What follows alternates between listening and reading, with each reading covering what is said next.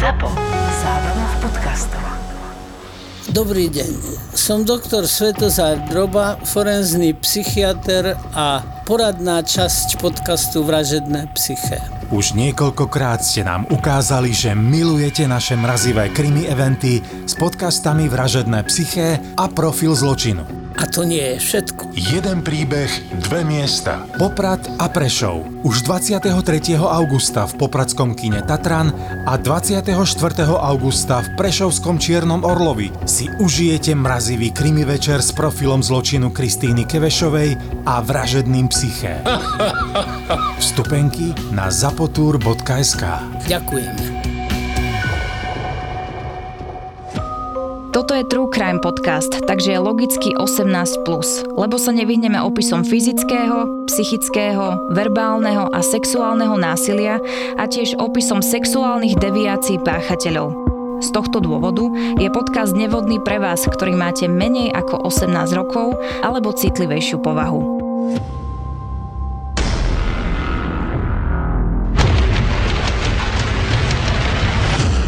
Century 16 v Aurore, štát Colorado, Spojené štáty americké.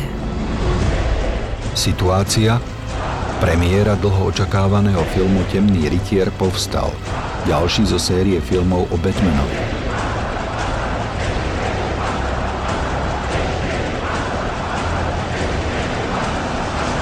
Čas 20. júl 2012, neskoro večer, krátko pred polnocou.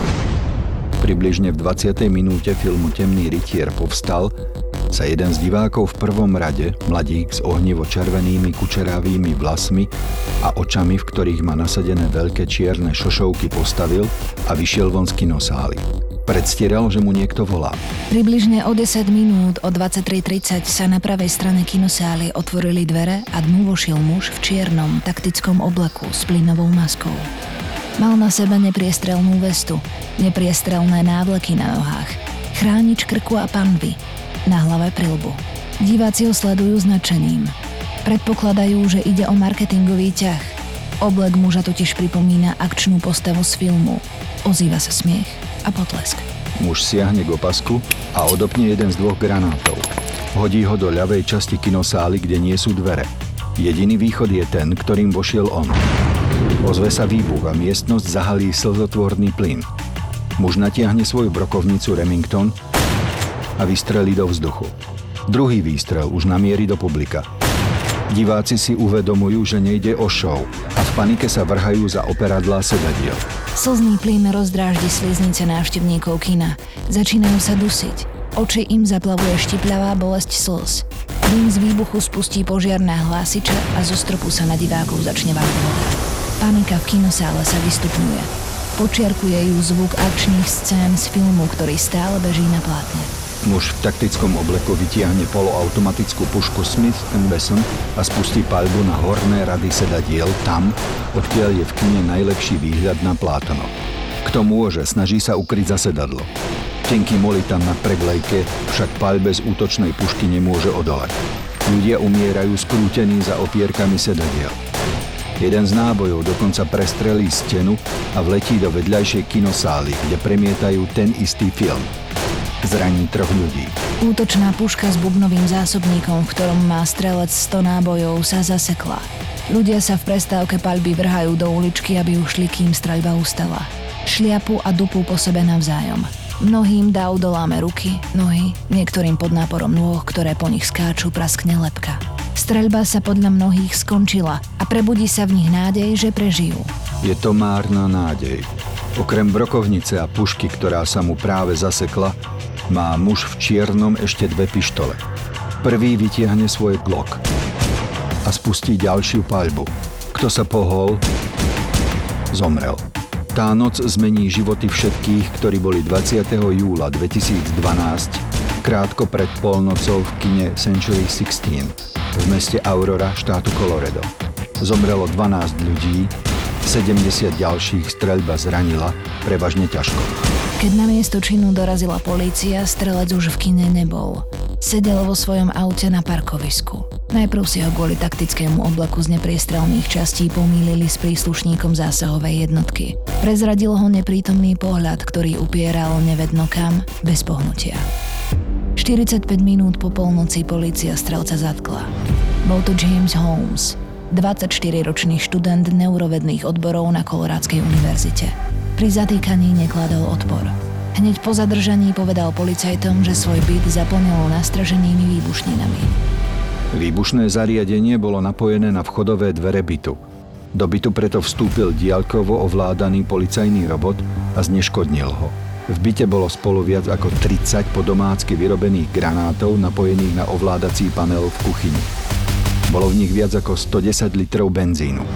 Niekedy okolo polnoci susedom začala prekážať hlasná hudba zo študentovho bytu a jedna z nich išla k dverám, aby mu povedala, že keď neprestane, zavolá políciu. Dvere neboli zamknuté a pôvodne chcela do nich susedka vstúpiť. Napokon si to však rozmyslela. Zachránilo jej to život. Spolu s jej aj životy ostatných susedov, ktorí by možno expulziu nastražených výbušnín neprežili.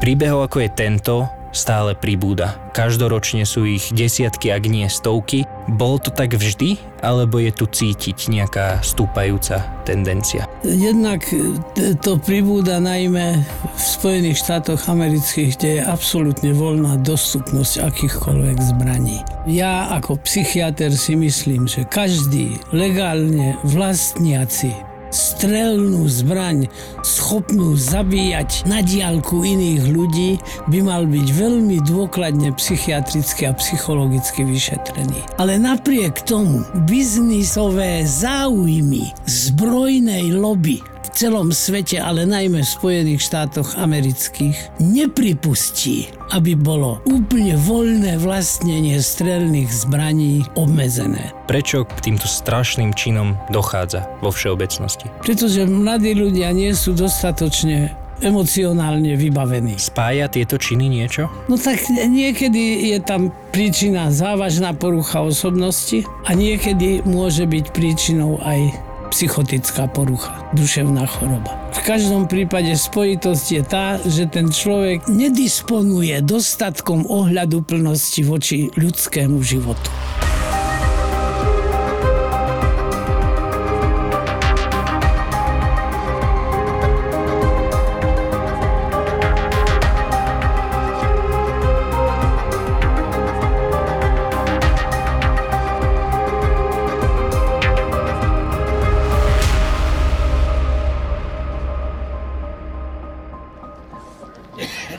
Vážená porota, vy všetci, ktorí teraz počúvate, počuli sme stručný záznam udalostí, ktoré sa odohrali krátko pred polnocou 20. júla 2012 v kine Century 16 v Aurore v Kolorede.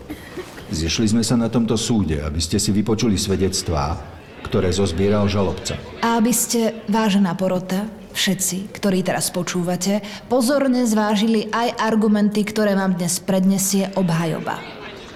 Ak dovolíte, začne najprv žalobca. James Egan Holmes spáchal masovú vraždu. V takýchto súdnych procesoch býva zvykom spochybniť príčetnosť páchateľa v čase činu. Ale povedzme si, či na to existujú predpoklady. Tento študent sa narodil 13. decembra v San Diego v Kalifornii. Len pre vašu informáciu, chlapec vážil 7 libier a 5 uncí a meral 20 palcov, teda všetko v normále.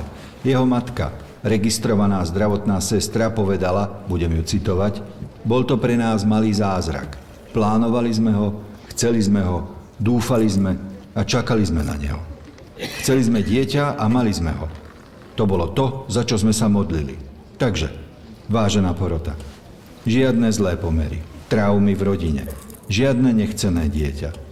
A jeho otec, Robert Holmes, matematik a vedec, absolvent prestížnej Stanfordskej univerzity, Kalifornskej univerzity a univerzity v Berkeley. Bol dobrý človek s výbornou prácou vo firme HNC Software. Svojho syna aj mladšiu dceru vychovával spolu s manželkou dobre a v láske. Obhajoba by rada uviedla, že hoci táto rodina nezapadá do bežnej štruktúry kriminálnych príbehov, v ktorých krutosť hlavných postav len nadvezuje na ťažké detstvo, treba zvážiť, že príčiny takýchto násilných činov sú oveľa zložitejšie ako jednoduché schémy, podľa ktorých ťažké detstvo predurčuje kriminálnu budúcnosť. A naopak, šťastné detstvo, aké mal James, nemôže viesť k zločinu. Sú to zložité multifaktorové súvislosti, pri ktorých je rodinné zázemie len malou, hoci dôležitou časťou skladačky. Vážená porota, nedajte sa pomýliť. James mal šťastné detstvo nie len pri svojich rodičoch, ale aj starých rodičoch. Videli ste video, na ktorom tento budúci vrah sedí na stoličke, keď mu prvýkrát strihajú vlasy. Na ďalšom videu sme sledovali malého Jamesa, ako balansuje na špičkách, keď pri kuchynskej linke pomáha babičke váľať cesto. Neušlo mojej pozornosti, ako ste si utierali oči od dojatia, keď na ďalšom videu chlapec objíma svoju sestričku, ešte v perinke. Toto nemohol byť človek s duševnou poruchou, ktorý konal v nepríčetnosti. Ako vnímaš detstvo strelca? Je tam niečo, čo by sme mohli chápať ako predzvesť problémov v dospelosti? No toto detstvo je samozrejme ešte troška zidealizované, asi to až také ideálne nebolo, ale bolo to úplne priemerné, štandardné detstvo. Nepodstupoval násilie, mm, nebol u neho prítomný syndrom týraného dieťaťa, ani štokholmský syndrom, ani nič podobného. To, ako sa neskôr správal, tak navodilo to vo mne takú intuíciu, že asi to jeho konanie tempore criminis, teda v čase spáchania toho ohavného, mnohonásobného, nenapraviteľného zločinu, bolo spôsobené nejakou veľmi závažnou duševnou poruchou. Obhajoba by rada upozornila na to, čomu sa ľudovo hovorí genetika nepustí James toho zdedil po rodičoch veľa, po otcovi matematické a technické myslenie, ale zdedil aj jeho ďalšiu vlastnosť, spoločenskú neobratnosť. Po matke zase zdedil stoicizmus. V jej rodine sa vyzdvihovala tvrdá práca a odsudzovala slabosť. A v rodinnej anamnéze mal James aj tichého zabijaka, duševnú chorobu. Dvojča jeho otca, jeho sestra bola v minulosti viackrát hospitalizovaná a nakoniec umiestnená do plnej ústavnej starostlivosti. Toto boli skryté zákutia, ktoré mali vplyv na psychiku môjho mandanta. Nemôžeme hovoriť o duševnej poruche tohto masového vraha. Vyrastal v Oak Hills, v Monterey, v Kalifornii. V základnej škole sa mu darilo. Hral basketbal, mal rád videohry, chodil na pláž, navštevoval Disneyland – bolo to v podstate zázračné dieťa. Keď v 5. triede dokončil úlohy, spolu so spolužiakmi vo voľnom čase trávil čas písaním počítačového kódu a tvorbou webovej stránky pre školu. Jeho učiteľka ho sama nazvala, citujem, renesančným dieťaťom. Taký hlboký dojem na ňu urobil jeho aktívny prístup k vzdelaniu. Vážená porota, videli ste jeho vysvedčenia. Samé Ačka a jednotky. Skvelé výsledky v škole, vážená porota, nie sú smerodajné. James sa už od detstva bál niečoho, čo sám nazýval, rovnako ako pán žalobca, budem citovať zo spisu, bál sa niečoho, čo nazýval klincoví duchovia. Počul ich v noci búcha do steny. Znelo to ako údery kladivom. Kvôli tomu malý James navštívil sociálnu pracovníčku Margaret Roth a tá ho následne poslala k psychiatričke Lynn Fenton, ani jedna mu však nevenovala náležitú pozornosť. Prešiel zmenami, ktoré neuniesol. Sťahovanie kvôli otcovej práci. Nevedel si nájsť priateľov, začal byť apatický, utiahnutý, smutný. Začali sa prejavovať problémy s duševným zdravím. Počuli sme, vážená porota, jeho matku. Hovorila o tom, ako jej chlapec, predtým usmievavý a čiperný, citujem, stratil radosť. V tomto období sa pokúsil o samovraždu. Mal vtedy len 11 rokov. Čo sú to tí klincoví démoni, klincoví duchovia? Môže to byť nejaký druh auditórnych halucinácií? Prejav duševnej choroby v zmysle psychózy. E, myslím si, že obhajca celkom korektne poukázal na ako si nie celkom dostatočnú pozornosť venovanú zo strany psychiatričky. Pretože tá sociálna pracovnička, keď jej porozprával o svojich duševných prejavoch, konštatovala, že to už ako si presahuje jej kompetencie a že je potrebné, aby sa tým zaoberal psychiatr. Ten vek, vkedy sa to začalo, teda 11 rokov, je veľmi nízky ale nie vylúčený i pre veľmi incipientné prejavy závažného, plíživo, veľmi pomaly sa rozvíjajúceho psychotického ochorenia. Ako vnímaš ten pokus o samovraždu v tak mladom no, veku? To je, je určite relevantný indikátor. Ďalšou premennou, ktorou sa treba veľmi dopodrobná a detailne zaoberať zo strany psychológa a psychiatra. Obhajoba sa nám tu snaží nakresliť obraz smutného, takmer že nie usúženého chlapca. Ale pravdou je, že tento chlapec hrával na strednej škole futbal, behával cez poľný beh. To sú kolektívne športy. Aké utiahnutie? Samota? Kým v roku 2006 zmaturoval úspešne na Westview High School, bol jedným z piatich najlepších hráčov na svete vo videohre Warcraft 3. Nechystal si touto bojovou hrou svoj plán na vyvraždenie nevinných divákov v kine? Vážení členovia poroty, ktorí počúvate, pripomínam, že bolo predvolaných viac ako 30 svetkov. Susedia, rodinní priatelia, učitelia, tréneri, kamaráti, spolužiaci. Všetci opisovali Jamesa ako chlapca, ktorý sa nikdy nepobil, nebol nahnevaný. Snažil sa čo najviac splínuť s okolím, Takmer nikto z nich nevedel, že bojuje s vnútornými démonmi.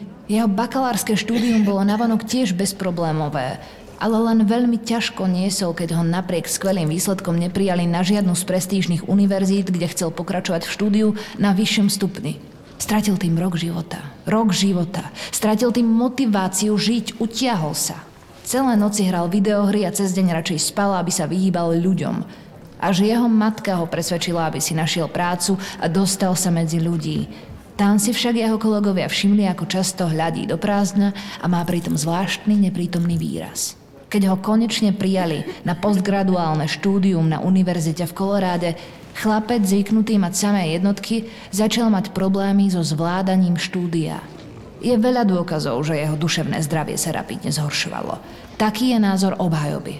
Vážená porota. Nestotožňujem sa s názorom obhajoby, ktorá sa snaží z masového vraha urobiť duševne trpiaceho, utiahnutého nešťastníka bez spoločenských kontaktov. Tento masový vrah v čase, keď žil v jednoizbovom byte v Paris Street, sa bežne stretával s ďalšími študentmi, ktorí bývali v tom istom dome. Zanechal po sebe aj rad zaujímavých digitálnych stôp, napríklad e-mailovú univerzitnú adresu, z ktorej jasne vyplýva, že komunikoval a to hojne. Našla sa jeho fotografia na MySpace, zoznamovací profil na Match.com a tiež pikantný profil na Adult Friend Finder. Zoznamky, ako sa vraví v úvodzovkách, pre dospelých. Našli sme aj jeho životopis na pracovnej stránke monster.com. Je známe, že James Holmes si v tom období opakovane najímal prostitútky a písal recenzie na ich služby na diskuznej stránke na internete, o akej utiahnutosti a prázdnych pohľadoch tu obhajoba hovorí. Vážené dámy a páni porodcovia, obhajoba musí spomenúť vzťah pána Jamesa Holmesa so spolužiačkou z jeho triedy biológie, ktorý sa začal v októbri 2011. Bol to krátky vzťah a už na svätého Patrika v marci 2012 sa skončil. Jeho priateľka spomínala, že častokrát nevhodne vtipkoval, najmä o smrti, jeho vtipy vyvolávali nepríjemné emócie, tak mu odporúčila, aby vyhľadal odbornú pomoc. Po ich rozchode James povedal svojmu psychiatrovi, že citujem, ich rozchod prispel k jeho silnej depresii. V tom čase zažíval niečo, čo opísal ako, opäť citujem, myhotanie tmavých postáv v kútikoch zorného poľa. Tieto postavy bojovali so strelnými zbraňami. Po rozchode sa to zhoršilo. Prehrával boj s niečím, čo nazval zlomeným mozgom. Obžalovaný sotva trpel nepríčetnosťou. Veľmi príčetne vyhľadal v roku 2012 psychiatričku doktorku Lynn Fenton. Pani doktorka síce vypovedala, že ju znepokojovali jeho myšlienky o vraždení a preto na dve zo siedmých stretnutí kvôli vlastnej bezpečnosti prizvala kolegu, avšak pán Holmes odmietol všetky návrhy na liečbu. To všetko jeho správanie nemuselo ešte prekračovať hranice poruchy osobnosti. Porucha osobnosti tam zjavne bola. Aj to, ako nebol schopný nadviazať normálny partnerský kontakt a vyhľadával preto komerčný sex, aj to, ako keď sa mu predsa len ten normálny partnerský vzťah nadviazať podarilo takto úspešný a nekonfliktný a neproblémový, ako to žaloba vykresluje. Chlapec mal byť v tomto vzťahu úspešný, ale nebol. Vyhľadal psychiatra, odmietal pomoc, toto všetko môže hovoriť aj o tom, že to ešte hranice poruchy osobnosti nepresahuje. Tam tie jeho iluzórne alebo možno už halucinatórne poruchy vnímania, tie šalebné vnemy, tie môžu byť samozrejme vyvolané práve tými počítačovými hrami, ktorými sa možno až nadmerne zaoberal, ale možno na dobu ani nie nadmerne, pretože vieme, že mnohí mladí ľudia sa týmto zaoberajú majú tak prevažne a normálnym kontaktom, bežným ešte v mojich mladších obdobiach už žiadnu pozornosť nevenujú a ani takéto kontakty nevyhľadávajú. To je niečo, s čím sa nedokážem stotožniť, ale viem, že to tak býva. V každom prípade sa nedá vylúčiť, že všetky tieto tak postupne plíživo sa do jeho osobnosti vnárajúce a pridružujúce vlastnosti a prejavy môžu byť práve prejavom závažného psychotického ochorenia. To, že sa tým psychiatri nezaoberali dostatočne dôrazne a že ponechali na jeho voľný výber či sa bude liečiť alebo nebude, to pokiaľ sa zdôveril s tým, že sa mu v myslení objavujú až kompulzívne také prejavy, ktoré ho nutkajú zaoberať sa tým, že by niekoho zabil, tak to je dôvod na nedobrovoľné súdu hlásené psychiatrické liečenie. Je známe, že v júni 2012 poslal James Holmes pani doktorke, jeho psychiatričke, výhražný e-mail. Ona okamžite aktivovala tým, aby jej pomohol sformulovať liečebný plán pre svojho pacienta. Vyjadrila obavy z jeho sociálnej fóbie a dovolte citovať, myslenia, ktoré vykazovalo znaky psychózy. Pani doktorka sa domnievala, že môj klient mohol mať schizoidnú poruchu osobnosti. Zdokumentované sú jeho plány o zabití čo najväčšieho počtu ľudí. Doktorka Lynn Fenton sa spojila s matkou môjho mandanta. Tá jej povedala, že má dlhodobo sociálne problémy. Liečebné centrum preto Jamesovi a jeho matke ponúklo, že ho bude liečiť aj v prípade, že stratí zdravotné poistenie. On však z liečby odišiel. Nie je to dôkaz, že jeho duševné zdravie bolo značne podlomené a už nedokázal rozlíšiť medzi dobrom a zlom? V tom čase sa výrazne zhoršili jeho štúdijné výsledky a hoci ho univerzita neplánovala vylúčiť, rozhodol sa štúdium ukončiť sám. Tri dní po neúspechu na ústnej skúške štúdium zanechal. Bez akéhokoľvek vysvetlenia. Vážení členovia poroty, úrad žalobcu je presvedčený, že James Holmes sa na svoj čin pripravoval. A to pri plnom vedomí. Vedomí si následkov svojho činu a schopný rozlišovať medzi dobrom a zlom. Pozrite si textovú správu, ktorú poslal dva týždne pred masakrom inému študentovi doktorandského štúdia, ktorý sa ho pýta, či už počul o dysforickej mánii.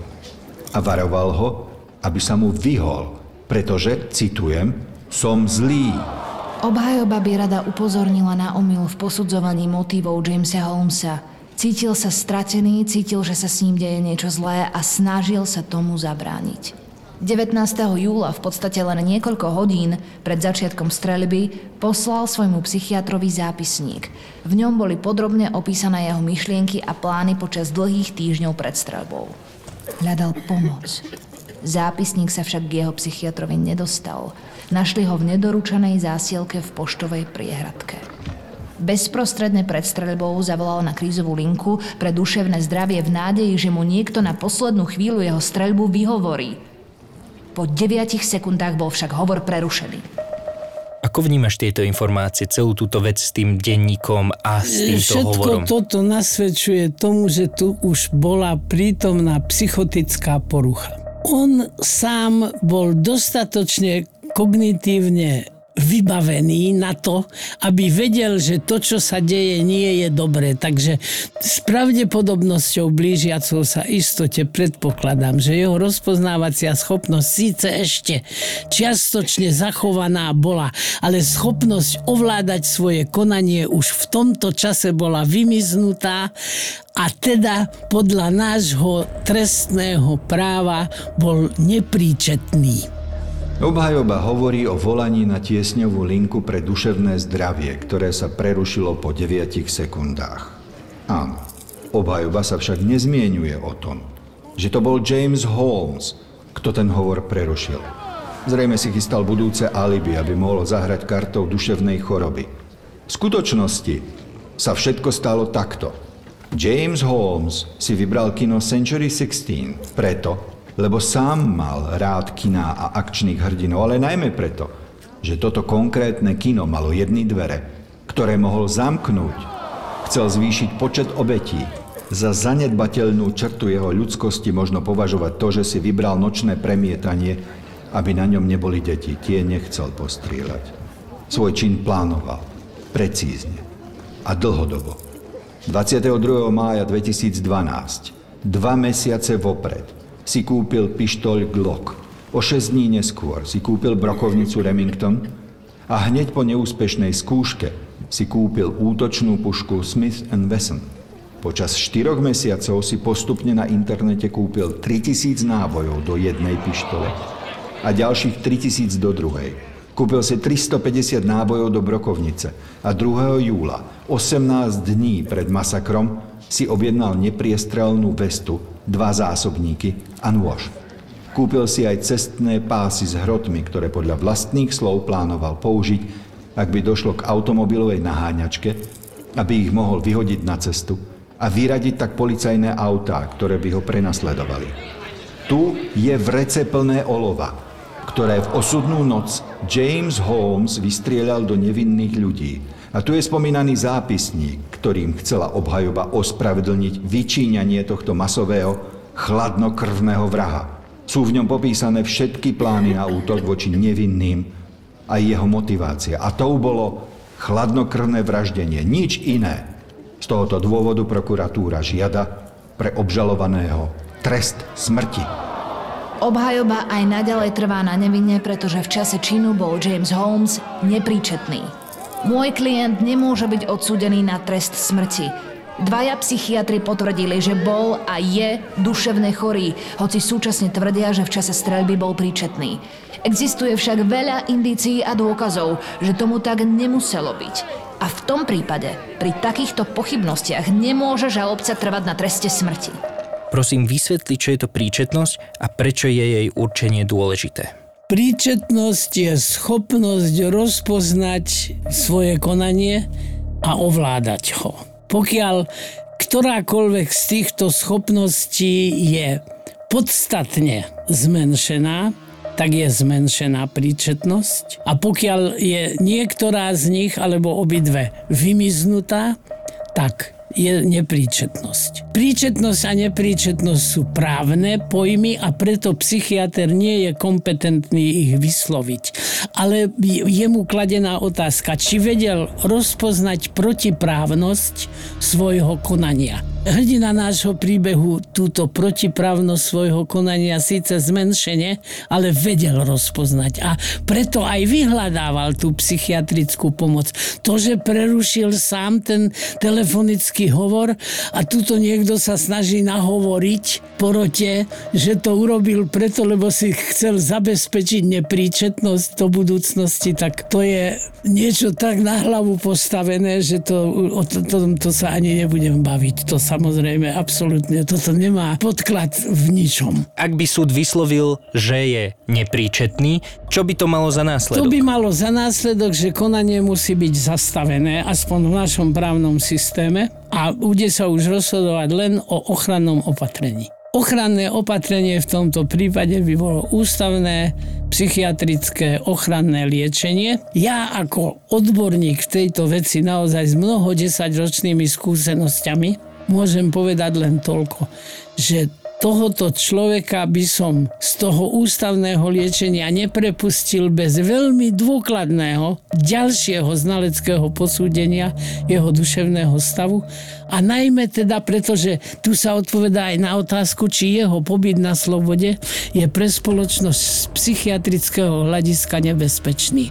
Odpoveď je áno, je jeho pobyt na slobode pre spoločnosť nebezpečný z psychiatrického hľadiska. Ďalšia otázka býva kladená, aká je možnosť, že v budúcnosti by sa mohol takéhoto skutku dopustiť a teda aká je prognoza jeho ochorenia. Odpovedie za súčasného stavu medicíny všeobecne, psychiatrie zvlášť, je táto možnosť veľmi neistá, skôr horšia a preto odporúčam súdu, lebo ja môžem dať len odporúčanie, odporúčam súdu, aby nebol prepustený z ochranného ústavného liečenia bez toho, aby nebol znovu veľmi podrobne znalecky psychiatricky vyšetrený a najmä teda posúdená jeho spoločenská nebezpečnosť pobytu na slobode.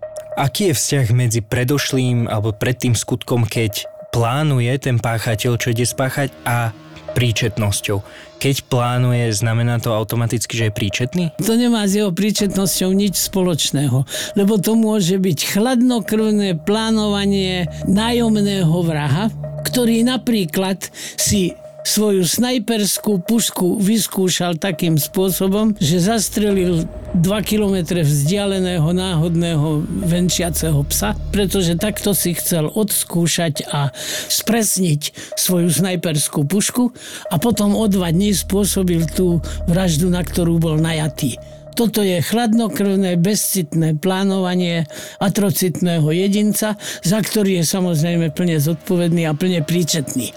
Ale keď ja raz plánujem už v zmysle závažnej psychopatológie, že ja nemám iný motív len to, že chcem, aby čo najviac ľudí bolo usmrtených, ale neviem uviezť dôvod pre ktorý toto chcem. Tak to nie je chladnokrvná bezcitná vražda, ale to je závažná psychopatológia, odvíjajúca sa od závažnej duševnej choroby, ktorá nakoniec aj psychiatrami, znalcami bola priznaná, ale v tomto prípade to konanie bolo tak psychopatologicky poznamenané, a jeho správanie sa počas skutku, pred skutkom a po skutku, kedy ostal sedieť v aute.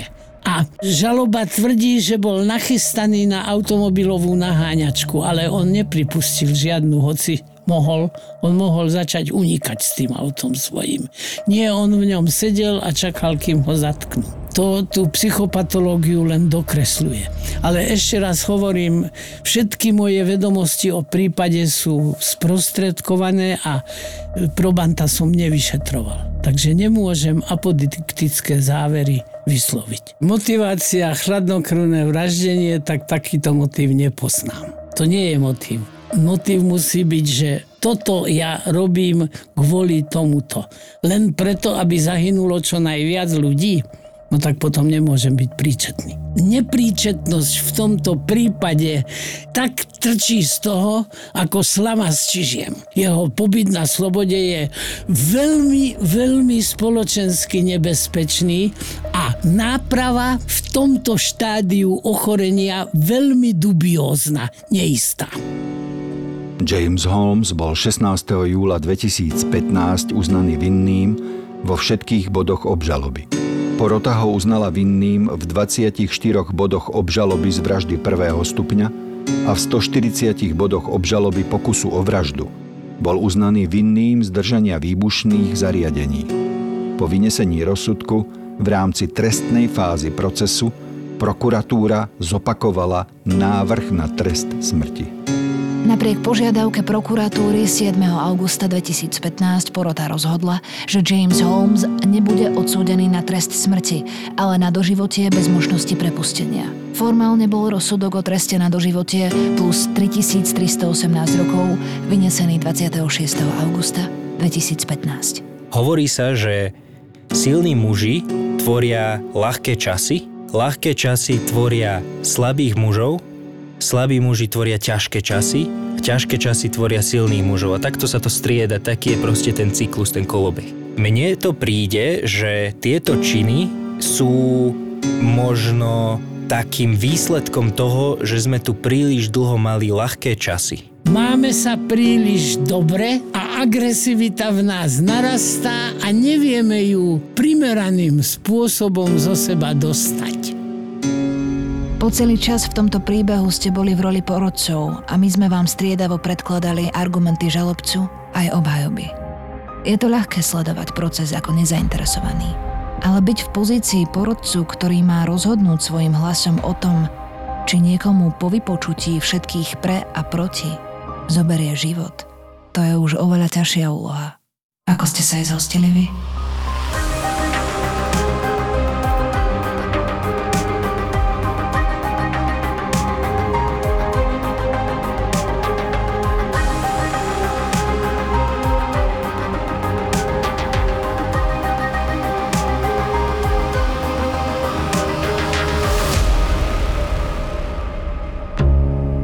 Keď sa necítime dobre, kde najčastejšie hľadáme pomoc? Netreba čítať ten internet, stačí počúvať svoje telo. Informácie o správnom stravovaní sú všade, ale najlepšie nám poradí gastroenterológ. Sú také tri veľké rozdiely medzi mužským a ženským hrubým črevom. A tie potom aj jasne, že vysvetľujú, prečo dámy majú ozaj väčšie problémy s nadúvaním. Búrači gastromítov. Podcast s gastroenterológom Lacom Kuželom, Zuzanou Čižmárikovou a ich hostiami. Debaty o tom, čo je dobré, ako si pomôcť a kedy netreba váhať navštíviť lekára. Búrači gastromítov. Podcast, ktorý nám nastavuje zrkadlo, ale nevypneme ho. Dúfam a pevne verím, že keď ľudia začnú len rozmýšľať a, a malými krokmi si meniť svoj vzťah k jedlu, k životnému štýlu, tak pochopia, že dá sa malým krokom urobiť veľká zmena. Búrači gastromítov. Nový podcast v portfóliu ZAPO. ZAPO. Zábrná v podcastovách.